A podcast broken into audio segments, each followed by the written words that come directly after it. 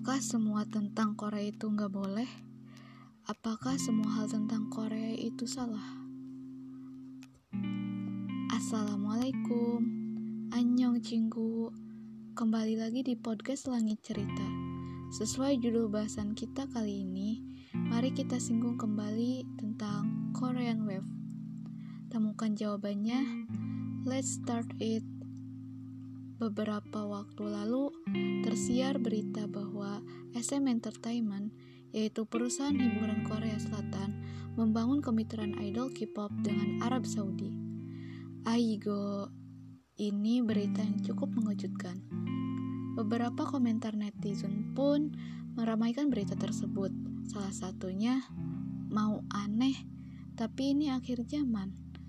Melansir dari cingudel.republika.co.id, SM Entertainment membangun kolaborasi dengan Arab Saudi dalam pencarian idol dan K-pop baru. Dalam kerjasamanya tersebut, SM akan mengekspor sistemnya untuk memproduksi artis K-pop ke Arab Saudi. Lagi-lagi, ini menjadi satu bukti betapa kuatnya pengaruh Korean Wave yang menerjang hampir semua negara di dunia.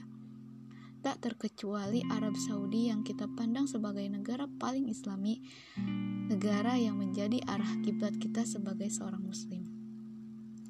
Tentu, untuk K-popers yang ingin berhijrah, prosesnya akan jauh lebih sulit.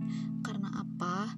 Karena kiblat kita sendiri pun, dalam hal ini tanda kutip, mereka mendekatkan diri, mempelajari apa yang ingin kita tinggalkan. Dan dari hal ini pula akan semakin menuntut diri kita untuk berusaha ekstra keras agar tidak lagi terpengaruh dengan apapun yang berhubungan dengan Korea. Yang kita tahu sendiri, itu tuh hal yang gak gampang dilakuin.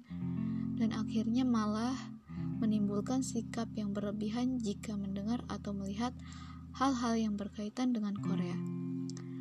Ketika mendengar lagu Korea di mall, sampai harus tutup kuping, padahal dalam hatinya ngikutin lirik lagunya. Langsung hapus aplikasi view list drakor dan bertekad berhenti menonton drakor detik itu juga.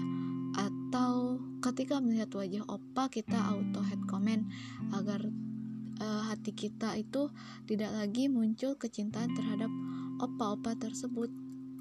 Bahkan ada yang sampai mikirin harus pindah jurusan agar bisa terhindar dari dampak berlebihan dari pengaruh Korean Wave tersebut.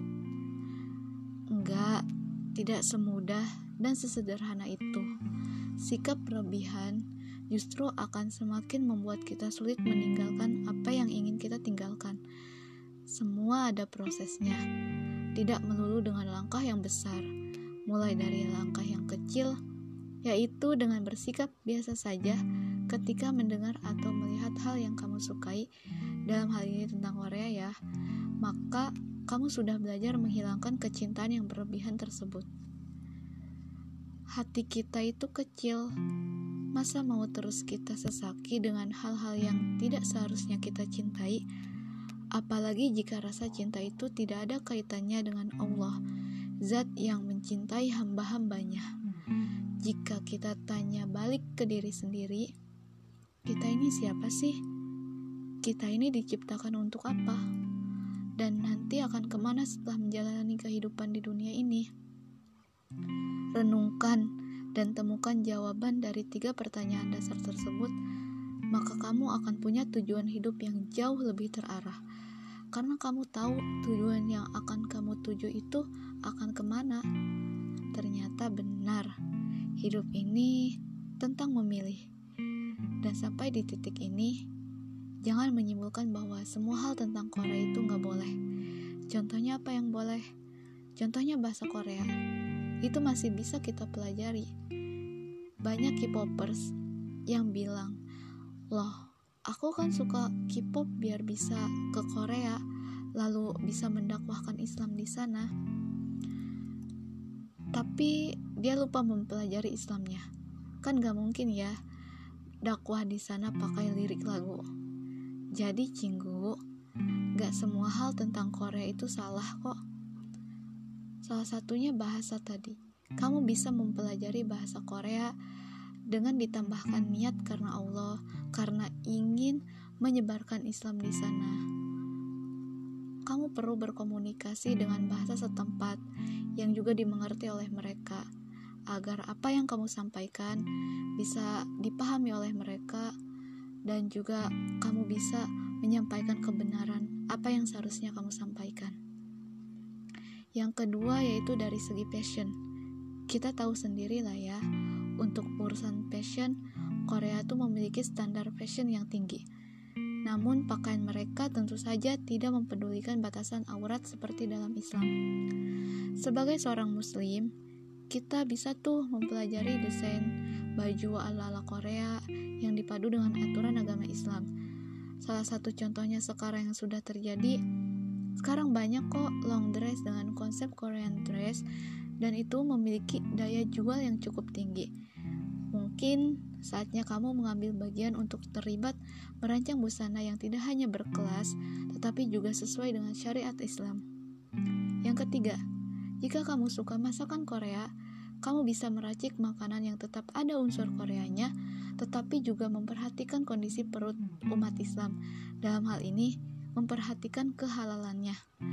Kamu bisa menjadikan hal ini sebagai ladang dakwah karena memberikan ketenangan kepada para turis muslim ketika mereka mengkonsumsi makanan tersebut. Bukankah itu juga merupakan sebuah kebaikan? Dan yang terakhir, yang gak kalah pentingnya yaitu untuk urusan skincare. Untuk skincare, negara ini juga gak main-main. Mereka berlomba-lomba menciptakan produk terbaik untuk memenuhi kebutuhan pasar.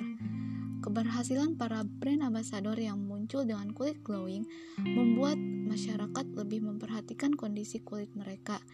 Jika kamu tertarik dengan dunia skincare, kamu bisa menjadi seorang ahli kulit atau ahli kecantikan yang tidak hanya membuat kulit glowing, tetapi juga memperhatikan unsur kehalalan dalam skincare tersebut. Pokoknya, apapun yang kamu niatkan itu karena Allah. Nah, bisa dilihat kan, tidak semua hal yang berbau tentang Korea itu salah. Kita bisa melihat begitu banyak jalan dakwah untuk mensyiarkan agama Islam di sana, lewat passion, lewat bahasa, lewat masakan, dan juga lewat skincare. Pokoknya, apapun yang kita niatkan karena Allah, insya Allah akan Allah mudahkan segalanya. Semoga kita termasuk orang-orang yang rela mengorbankan waktu, pikiran, tenaga, dan jiwa raga kita untuk menyebarkan agama Allah Subhanahu wa Ta'ala, bahkan sampai ke bumi Korea. Jangan batasi mimpimu, tetap semangat untuk meraih impian-impianmu karena Allah. Semangat, sampai jumpa di episode selanjutnya. Bye-bye.